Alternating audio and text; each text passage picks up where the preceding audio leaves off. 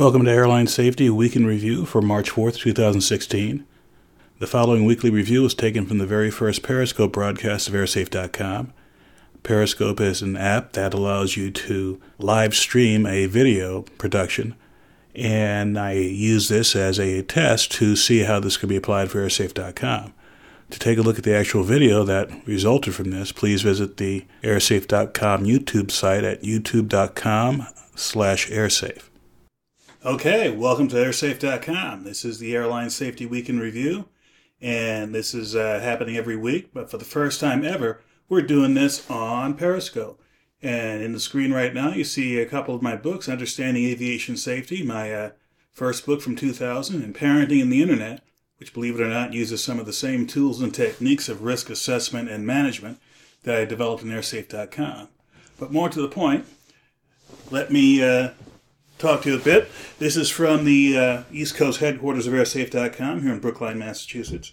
Uh, this is uh, March 4th, uh, 2016. And as many, as many of you know, this week had a couple of news items of note. One of them was uh, dealing with MH370. Apparently, on the coast of Mozambique, someone may have found a second piece of MH370. That piece is now in the hands of the uh, proper authorities, the Australian Air Transportation Safety Bureau, and the group in Australia that's also doing the investigation of MH370. And the uh, details on that are forthcoming. It's likely that, it's not likely rather, the position where it was found, roughly 1,500 miles away from the uh, object, the flaperon found on the Reunion Island, is consistent with the drift patterns that were given by the Australian authorities some months ago. So at least that part of it is consistent with this being apart from the aircraft. Whether or not this was from a 777, and more specifically from MH370, remains to be seen. I suspect that when they, uh, within one to two weeks, we'll find out something about that. Also, this week, uh, there have been some reports, uh, none confirmed, out of East Africa that uh, some of the groups in Somalia may be attempting to attack aviation in Kenya either airports or aircraft, primarily domestic operators in Kenya. As many of you know, there's an ongoing uh, conflict between elements in Somalia and elements in Kenya, amongst other countries in East Africa. And the explosion a few weeks ago of an A321 over Somalia may be related to what's uh, been threatened to happen in Kenya, but that remains to be seen. In a more fun uh, uh, news item from the week, one of the TSA social media activists, uh, social media focals, actually blogged about a confiscation of a pair of shoes that had, uh, how should I say it? These were a pair of high heel stilettos that had simulated uh, pistols for heels and had gun uh, bullets molded into the side of the shoes and into some matching bracelets. As many of you know who follow airsafe.com, the TSA has been a constant source of entertainment and inspiration for the site, especially when they take actions which, in my opinion, don't really contribute to uh, airline safety and security. If you do go to the site, specifically to the uh, uh, Twitter page for airsafe.com, which is uh, twitter.com slash airsafe, you'll see that recent post. If you go to the site itself, airsafe.com, You'll find a variety of resources related to TSA, including baggage rules, identification rules, how to travel with large amounts of cash, and other pointers. Uh, in addition, on MH370, I've been following that very closely on the site since it occurred almost two years ago. And if you go to the site uh, mh370.airsafe.com, you'll come up with a variety of resources related to the crash, including a variety of interviews that I did subsequent to the aircraft going missing.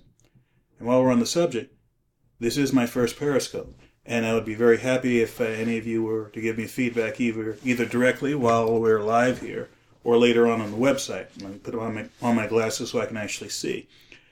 And I wanted to give you a little idea of what goes on behind the curtain. Now, I'm hoping I could do this correctly.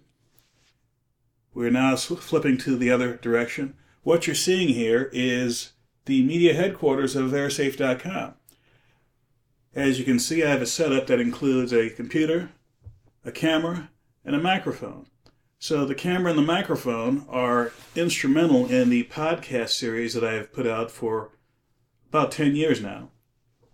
Over 270 podcasts. Many of them are essentially repostings of radio or television interviews that I've done with various news organizations. And some of them cover specific uh, subject matter. And the computer is, is a Mac, nothing fancy about that, except that I do have a couple pieces of software that are absolutely essential for getting things done. I have Audacity, which I use for audio editing. And as you can see, I'm simultaneously doing a Periscope and recording this for an audio podcast to be displayed later. Uh, this is also something I came up with uh, quite a, a long time ago when doing podcasts. I may simultaneously record on, let's say, the live radio channel online, and I would also record it here at my uh, recording station. That way, I could splice in the best quality recordings into the final product. Another extremely uh, important thing that I use here is Skype. As many of you know, Skype allows you to have free calls around the world.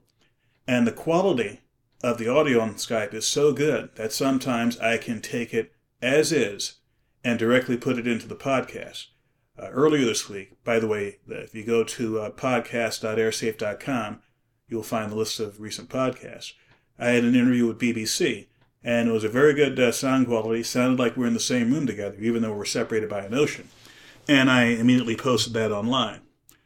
And in addition, I haven't uh, booted it up yet, but I use Audio Hijack Pro, which on Macs is absolutely essential if you're going to capture audio live. And between those uh, uh apps, I'm able to do all sorts of uh, podcasting. Now the microphone is a, a uh, what do they call it? A, uh, a Yeti mic, which is a newer one that I bought. Costs around $120, 130 dollars. Very sensitive. I had to build a little sound box around it to try and knock down some of the spare uh, stray, uh, stray noise around here. And my camera is a uh, Logitech. Cost me about 80 bucks. Much better than the uh, camera that comes with the computer, and it's been uh, quite uh, good for me. Again, I've done uh, recordings around the world and, and, and interviews around the world. For those of you who just joined, by the way, uh, thank you for joining. I uh, didn't see your name there, but uh, thank you for joining. This is the ah, Dummin J. Thank you for, for coming here. Uh, I'm Todd Curtis. I created AirSafe.com 20 years ago this year. In fact, July of 1996 literally two weeks to the day before the crash of Flight 800, TWA Flight 800. The site went online. It's been online continuously since then. And then uh, thank you very much, uh, Tim Dunker, for uh, joining from Germany. Uh, please tell all your friends, all the people you follow. If you have a Twitter account, please send something out about this. While we're on the subject, I'm going to my Twitter account, and supposedly I was supposed to uh, view one new tweet. Very good as a promised, I'm not very good at this whole uh, Periscope thing, but they say, hey, if you set it up just right, you will have a tweet going out on your Twitter account saying we're live on Periscope. So there we have it. Uh, live on Periscope. My first scope, I had that hashtag, MH370, because I talked about that earlier today, and TSA, which I also talked about. And for those of you who joined late, the TSA event was something that was tweeted out by their social media group, very proud of the fact that in Baltimore they confiscated a pair of high heel stilettos with simulated pistols for heels and simulated bullets around the edge of the shoes. Let's just say that the likelihood that this could have actually threatened every, anyone on that flight is nil. The TSA has regulations, or at least have had guidelines that say realistic replicas of guns and ammunition are not allowed inside the passenger cabin. I don't know about you, but there is nothing realistic about this that would make me afraid for my life. And in other uh, fun news, uh, on the Twitter account, which again is uh, the, the Twitter name, name is AirSafe, all lowercase. I've talked about the event last week where the Kenyan authorities were suspicious that there might be a threat against airliners uh, in Kenya. I also had a fun interview with uh, BBC. Fun in the sense of I get to go on BBC and nobody died in a plane crash. This was in South Africa at George Airport in the Western Cape. where they have a solar installation that is uh, scheduled to take care of about 40% of their, their power needs. This is part of an overall effort on the South Africans to incorporate renewable power. And this is consistent with a theme I've seen in airports around the world taking steps to reduce the environmental footprint of what happens at airports. Things such as incorporating uh, emission free taxis, uh, using light rail and other mass transit, and in South Africa, using solar power. And again, uh, I talked about the uh, podcast, rather, the interview on BBC, which I immediately turned into a podcast and also turned into a YouTube video. And that's my usual trifecta. I a media interview, I turn it into an audio podcast, I turn it into a video, and I put the video on YouTube. That way it maximizes the likelihood of someone actually coming across my, my stuff. And this is from the uh, crash in Nepal a few days ago on the, uh, around about uh, February 24th. They killed everyone on board. Now, for the benefit of those who may not be familiar with airsafe.com, I'll take you on a very quick tour of the site. And as I joke with people, you don't have to remember the domain name. I've been around for so long and I've done so much stuff in airline safety. Just type in airline safety into your favorite search engine, you will find me. And the site again has been up for 20 years, fairly basic. I have a lot of text, not a whole lot of multimedia.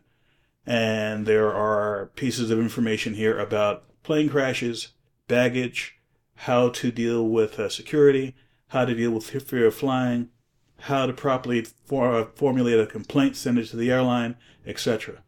I highly recommend that you go to airsafe.com and check it out yourself.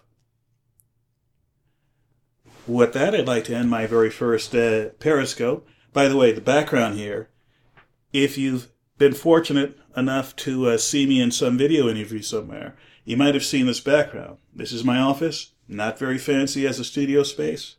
One of these days, I'll rig up more lights and put up a background that makes me look a, a bit more like a professional TV studio. It's not a question of cost, it's a question of laziness. On that point, one thing I wasn't lazy about is trying out a new social media option. Like I said, this is my very first Periscope. I've had a heck of a good time. And when it comes to social media, I ask myself two questions before I think about using it. A, at its core, what does this particular application do? Second, what can it do for me?